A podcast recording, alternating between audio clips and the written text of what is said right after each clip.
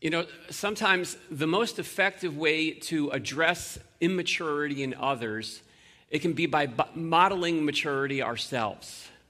Um, you know, that doesn't, of course, uh, discount the reality that there's always going to be issues that are going to require our direct attention. Like when you hear the parent say, Son, that carrot stick does not belong in the dog's nose, right? We're, we're always going to have those things. But the simple act of modeling on an ongoing basis what it is that we long to see develop in those we love, that exercise can have a powerful effect. The phrase uh, we tend to use these days is something like this be the adult in the room. And uh, that can be no small challenge, particularly living in a culture uh, that seems to idolize immaturity right? Uh, we're often told to adult only when absolute necessary, but, uh, but the bent is on being as irresponsible as possible. So consume in excess, you know, binge watch as much as possible, play video games, do whatever you want until someone steps in the room and puts an end to it. So in many ways, probably in too many ways, our, our maturity level in our culture gets dialed into about that of a nine year old. Um, and so, for that reason, adults in the room are necessary. Probably today and now more than ever, simply to, to model in an authentic way that growing up is good. Um, that, that being responsible is not like a plague to be avoided and that there is a whole lot more to live for on the other side of adolescence. Right? I'll tell you, at least for myself, I don't want to go back to when I was a teenager. I'm glad those days are over. Um, so open up your Bible to 1 Corinthians chapter 4. Um, we are in the fourth week of a series that's called Growing Pains. We're, we're working through the book of 1 Corinthians, and it's a book that the Apostle Paul wrote to a, a church that you might describe as childish on a spiritual level. They were in need of growing up. And, uh, and so, you know, there's a difference between childish and childlike. So, Jesus calls his followers to have a childlike faith, a, a, faith that doesn't doubt our Heavenly Father, one that willingly trusts and follows his lead. That's childlike. Um, the Corinthian church, they had a childish faith. It was proud and selfish and cranky and, and just self absorbed. And, and so Paul kind of steps in the room as, as the adult. And in the passage this morning, he's modeling for, for them and for us what spiritual maturity looks like. Uh, because maturity is caught as much as it is taught. And so, what he does, he describes the way he sees himself. He, he talks about the values that he's aligned his life around and, and what matters most to him. And so, let's, let's take a look and see the model of maturity that gets laid out. If you want to open up your Bibles to 1 Corinthians chapter 4, I'm starting in verse 1, and it's going to be right here on the screen behind me as well. Uh, so, it says this This is how one should regard us as servants of Christ and stewards of the mysteries of God. Moreover, it's required of students that they be found faithful. But with me, it is a very small thing that I should be judged by you or by any human court. In fact, I do not even judge myself, but I am thereby I am not thereby acquitted. It is the Lord who judges me.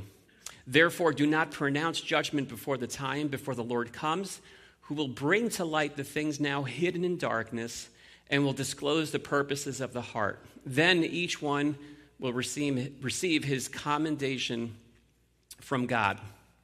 So um, we'll stop right there and just kind of like uh, looking at that snapshot, uh, maybe we could kind of sum up what we see here. What is the model of spiritual maturity that's laid out here? You, you might say it, it's, a, it's a life that intentionally aims at pleasing God every day in every way. Maybe that's how the adult in the room does life as a Christian. So Paul's life was set on serving the Lord.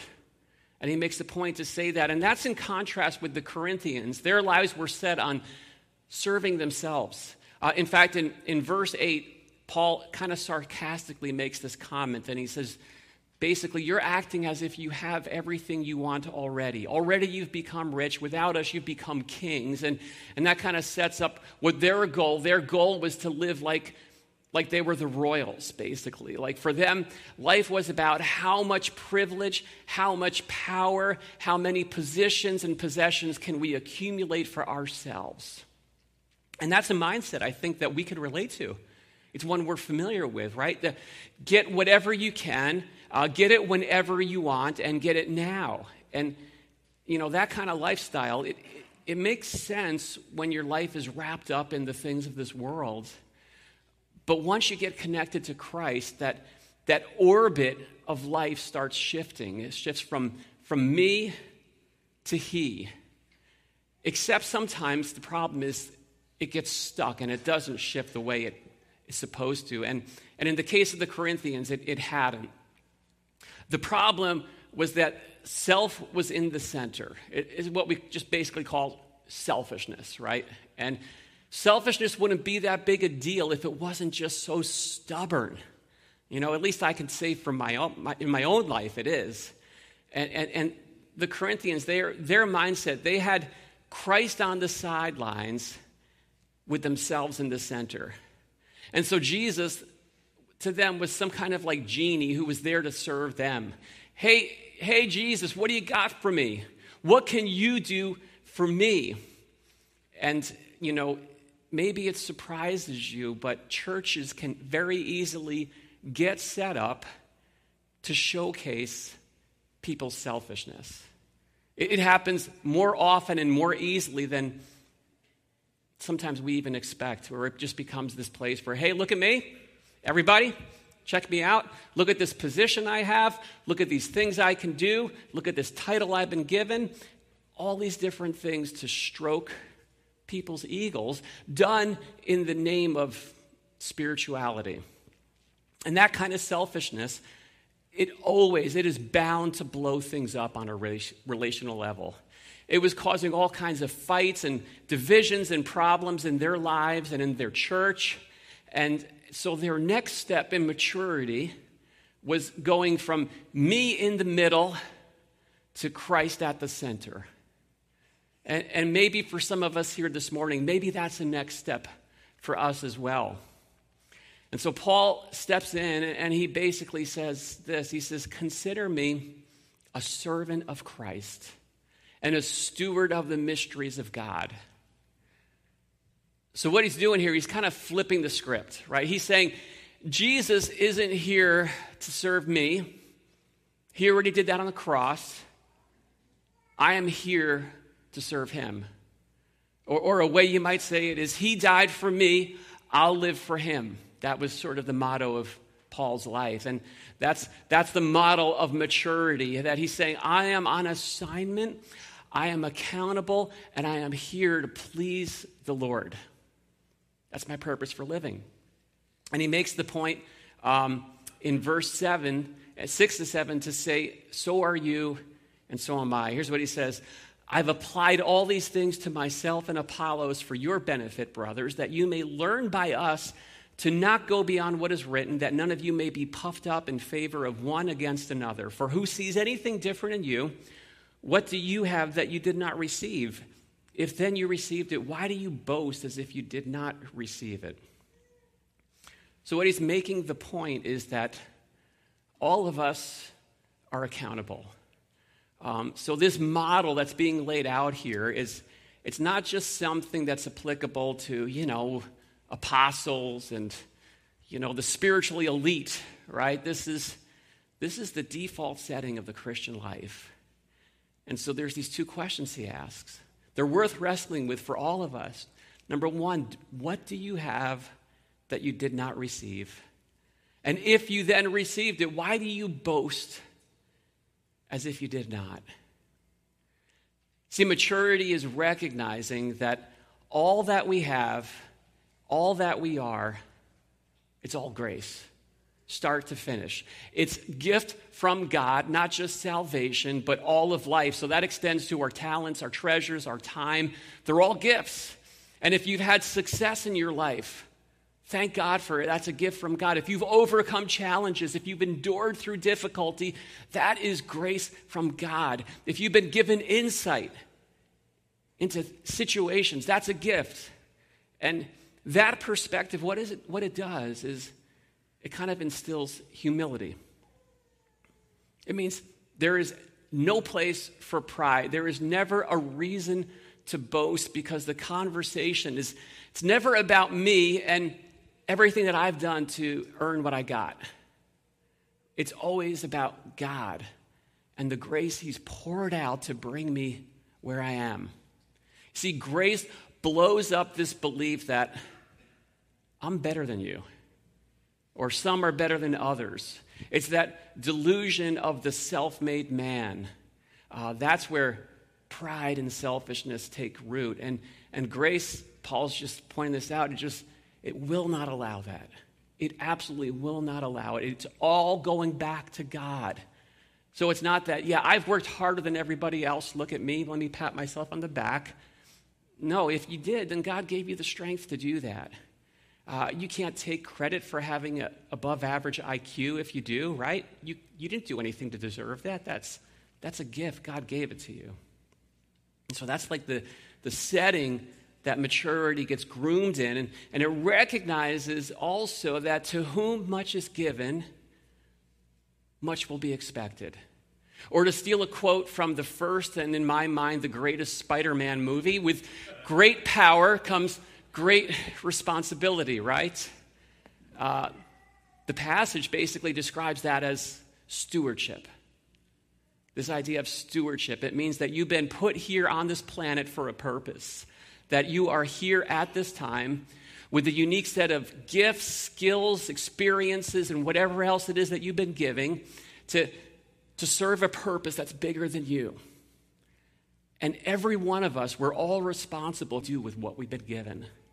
And stewardship, what it actually does is it brings us right to the place where meaning and purpose in life come from. And, uh, and I'll just say this that this is where, this is where the rub comes in, um, at least in our culture, because we live in this world that tries in vain to do two things. They try to embrace the idea of accountability while at the same time maintaining autonomy, right? And the reality is, it's impossible. Autonomy and accountability are irreconcilable ideas. Because here's the thing accountability, by definition, means that you are not just free to do your own thing. Stewardship kills that radical individualism that says, basically, the motto of our age, right? Don't let anyone tell you what to do. You just go ahead and do you. Accountability won't have that. It accepts the reality that we have to give an answer. And that's not a bad thing.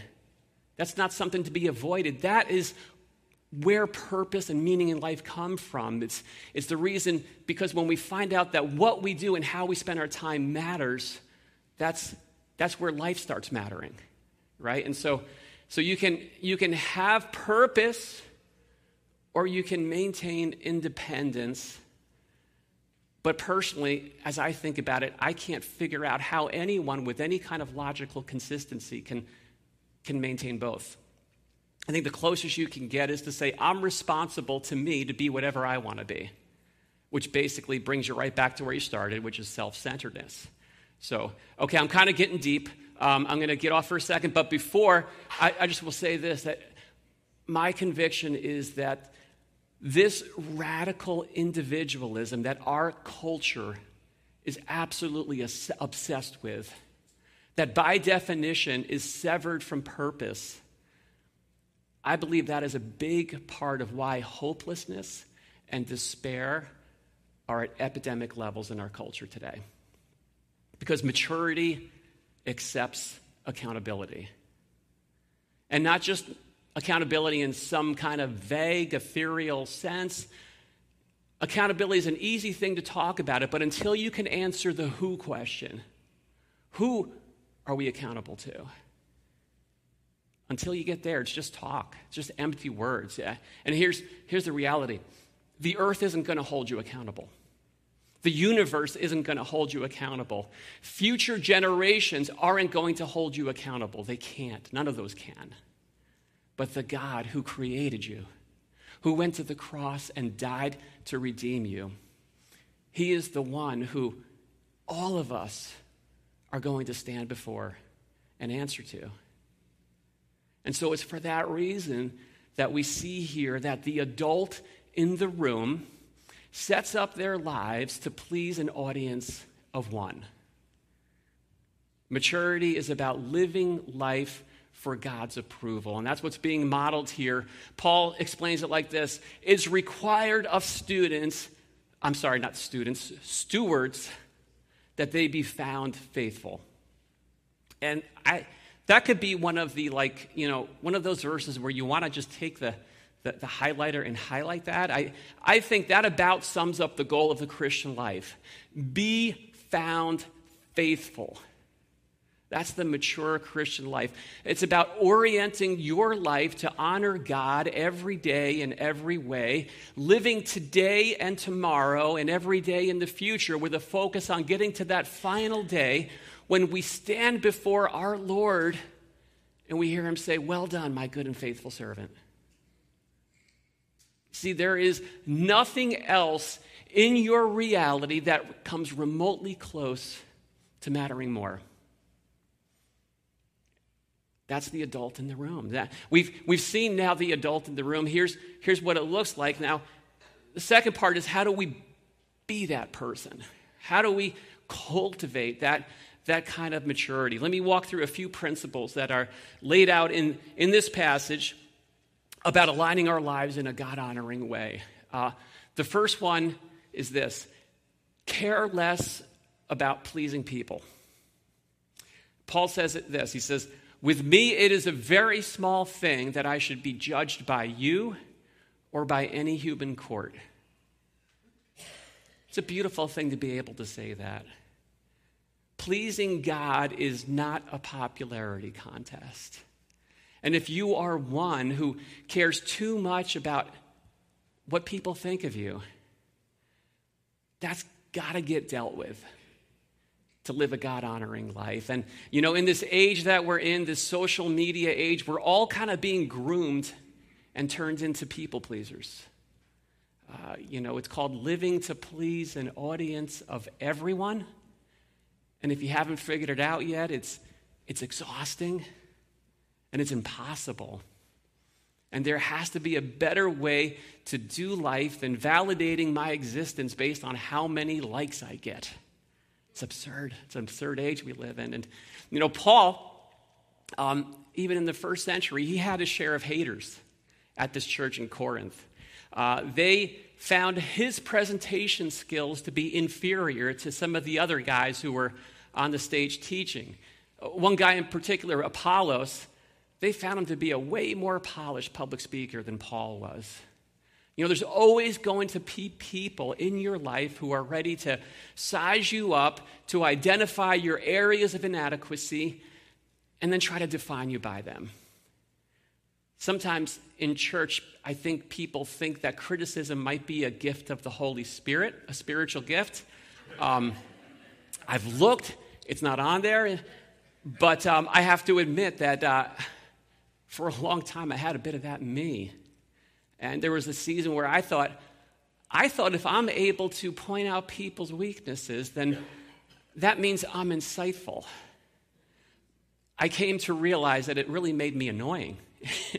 and, and it exposed my spiritual immaturity. And I want to share with you um, how God worked to cure me of that.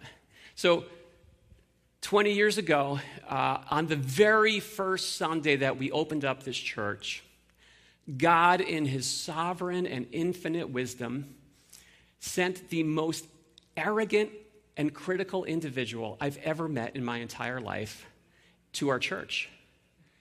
And this person spent two years criticizing everything and everyone, but he had one favorite target to direct his criticism towards. And that was, of course, the pastor. And uh, without invitation, he would regularly inform me of everything I was doing wrong, highlighting how bad my messages were. And I will tell you, some of it was valid. Uh, I was and I still am. I'm a work in progress. But none of it was constructive. And after two years, he decided this church doesn't measure up to my standards and my expectations. So we left. And parents, uh, I'm sorry, parent, pastors, we have a word for that, a phrase for that. We call that addition by subtraction. Um, sometimes it's got to happen. But uh, he went on and did the exact same thing at two other churches. And then after that, he just checked out of church because no one was going to meet his expectations. Those were two very challenging, but they were highly formative years in my life. God used that time to root out that part of me that just cared too much about what people thought about me. And that was a gift because what I've discovered is that people pleasing and pastoral ministry it's a toxic combination. It just does not work. And, and it's why when I tell my story, I say, my plan was to build a church, God's plan was to build a pastor. And uh, that's a part of my story. But for all of us, no matter who we are, where we're from, spiritual, mathor- uh, spiritual maturity is going to mean caring more about pleasing God than pleasing people. And I'll take pleasing an audience of one over trying to please an audience of everyone every day. So in your life, expect to feel a tug of war. You're going to feel that tug of war. This is what God wants. And on the other side, pulling out is going to be this is what everyone else expects. And maturity is not about being indifferent to people, it's just recognizing that what God wants matters more. That's one principle. A second principle I want to make is that um, is to understand and not assume what pleases the Lord. So Paul says this I do not even judge myself, but I am not thereby acquitted. It is the Lord who judges me. You know, accountability by definition, we already said it takes us beyond our own self assessment of how we think we're doing. And uh, it just points to the reality that God sets the standard, not me. That means the litmus test is not whether my conscience is clear. I think that's what Paul's getting at here. And that's kind of sobering to me as I was just thinking that through and processing it this past week. And um, it means that I can, I can sleep like a baby. I can rest assured that I'm doing everything right and still be completely off base and blow it as a steward as living a God pleasing life. And the opposite is also true.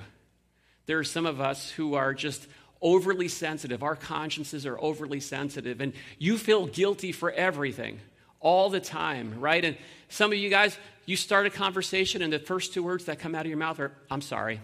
For what? I don't know, but I'm sorry. And, uh, you know, follow Paul's advice here and stop judging yourself. But Understand what pleases the Lord. Uh, don't assume it. My first job out of college, I worked at an enterprise rent a car um, down in Yonkers. And, and we had a way of doing things there at that office that worked really well. And, um, and uh, it was kind of far from home, so I put in a request. I wanted to get closer to home. So um, eventually I got transferred to the Mount Kisco office. And my first day working in Mount Kisco was a Monday morning. It's always the busiest day of the week in the rental car industry, at least it was back, back in the day. Um, and we, there was this big bulletin board with pins um, with reservations of all the different places you had to pick people up, drop cars off. Uh, back then, Enterprise was the car company that picked you up, and we did a lot of that. And so, on my very first day, my very first assignment, the manager sent me out with instructions go to this car dealership, sign this car out to the customer, pick up another car, and bring it back to the office. Okay, I went out. But I also noticed before I went out that there on that bulletin board, there was a second reservation for a car right down the street from where I was going to be at that car dealership. So I took it upon myself to go there and take care of that. I thought I was being proactive, and honestly, down in the Yonkers location, that's how we did things. But what I should have known if I had taken the time to check was that the manager had already made other arrangements for that reservation. And not only that, he was counting on me bringing that car back to the office because he had somebody that was going to be waiting to sign that car out. And um, because of my ingenuity, none of that happened. It didn't work. And so, needless to say, I blew it big time on my very first day because I assumed that things in Mount Kisco worked the same way they did in Yonkers. And the point is, don't assume. Don't assume what pleases the Lord. Find out, discover, immerse your life in God's Word. Discover and discern what does a God honoring life look like and what doesn't it look like? Because here's the reality we all have this scary capacity for self deception. Every single one of us. There is this propensity to compromise and to justify and to rationalize. And, and we can very easily start taking our cues from the culture around us instead of living out God's call in our lives. What might that look like for your life? For some, it maybe it means something as simple as reconsidering uh, what we often hear in church circles. There's this urge to get our nation back to the good old days, you know, when, when America used to be a God honoring country. Um, I'll never forget sitting down with a woman of Latin origin, and she told me what that meant to her. She said, Pastor Brian, to me, that means going back to, to segregation, going back to a time when abuse was rampant, when people of different color had to go on different colors, different, different train cars, and use different bathrooms. Women couldn't vote. And she just asked me, Pastor Brian, why are so many Christians so intent on going back to that? And I didn't have an answer. We had taken our cues from culture. You can't find that in the Bible. These days, the risk is just as real. When we take our cues on things like gender and identity and sexuality from the culture instead of Christ, and, you know, people are always going to be ready um, to just find some kind of passage in the Bible, rip it out of context, and make it say something it doesn't say. And we can very easily find ourselves affirming lifestyles that, according to God, He sees them as abominable. And, uh, and so this is, this is something that matters. Just, just if, you're, if you're living to please the Lord, if He says it's wrong, then it's wrong, no matter what the currents of culture are, are moving in. So assume less, discern more. Immerse yourself in God's word. Third point uh, is to be willing to wait. Those of you who are parents of young kids, you've been on a road trip, you probably heard many times from the back car, the back uh, seat, are we there yet? Right? You hear that all the time. Are we there yet? Um, the Corinthian Christians, they were kind of exposing and expressing their immaturity by saying that. They, they expected everything right now everything about salvation applied right now. And it sounds great, and there's plenty of preachers on TV who are going to tell you you can have it all and you can have it now. And if you don't have it all, then you probably just need more faith and send me a donation and you'll get it, right? That's, uh, that's kind of, you know, just cut and paste copy norm for what you hear on TV oftentimes. But, but maturity understands and recognizes that we are living in this in between age. We are living in the in betweens, between the now and the not yet, between Jesus' first coming and, his return, between that time when we're justified and pronounced righteous in God's sight because of Jesus' work on the cross, and that time when he returns and we're glorified and we experience the fullness of his redemption. That happens upon his return. And we're in this in between time right now. And the point he makes is that now is not the right time to judge. He reminds his fellow servants do not pronounce judgment before its time, meaning before the Lord comes, who will bring to light the things now hidden in darkness and will disclose the purposes of the heart. You're just getting at here's the servant's job description, right? It's servant's job description is to serve. To serve God, not to size up your fellow servants. We are, we are in no position to do that. There's just way too much that we can't see, that we don't know about. So live out your life for Christ and leave the rest to Him. Now, of course, it's important to read this in context. There's a difference between correction and judging.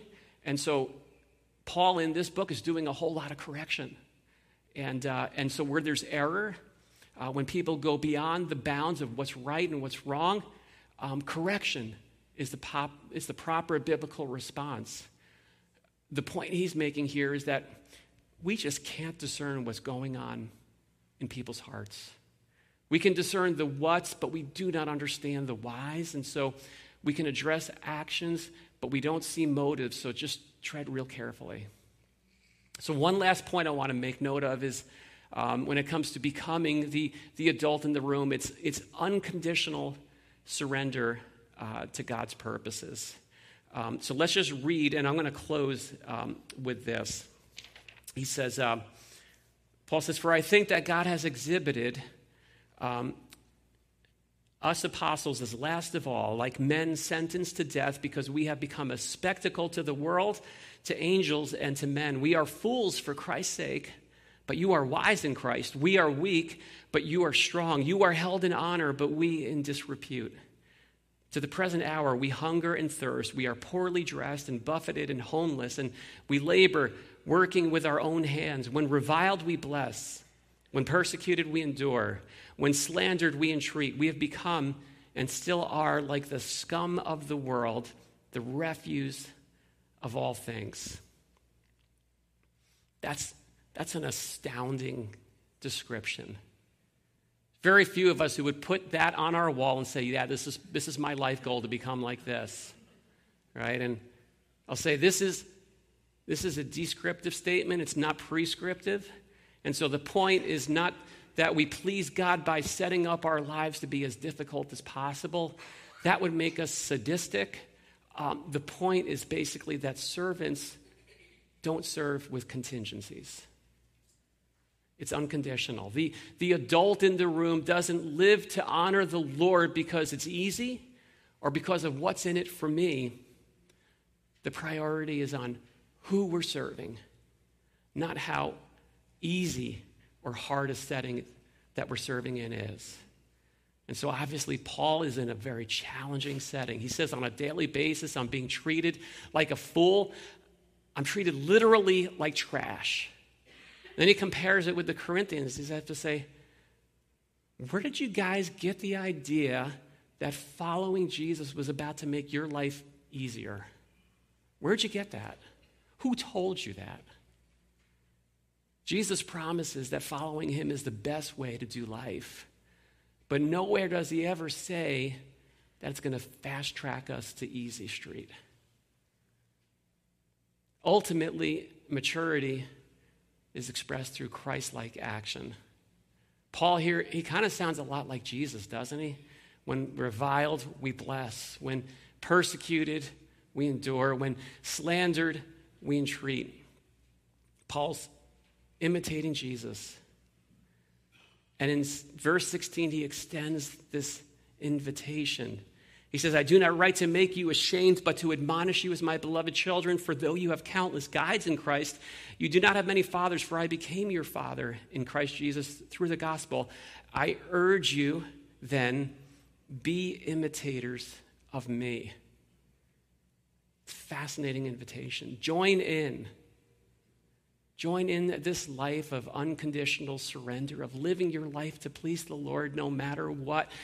Jesus gives us something bigger to live for than our own comfort, than building our own kingdoms, than luxury and temporary pleasures that are wasting away.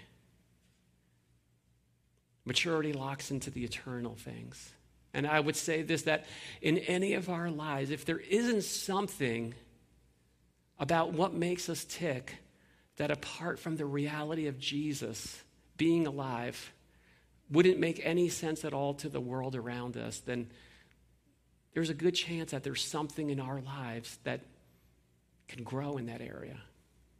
So, whatever the setting, whether it be easy or whether it be hard, set it. Set your life on pleasing the Lord. And to do that, there's very, very likely that there will be something that, that needs to be adjusted. And so, whatever it is that you're aiming at right now, if it's not that, then adjust your aim to please that audience of one. It doesn't matter what it takes, it doesn't matter what it costs, it will always be worth it, and it will be good.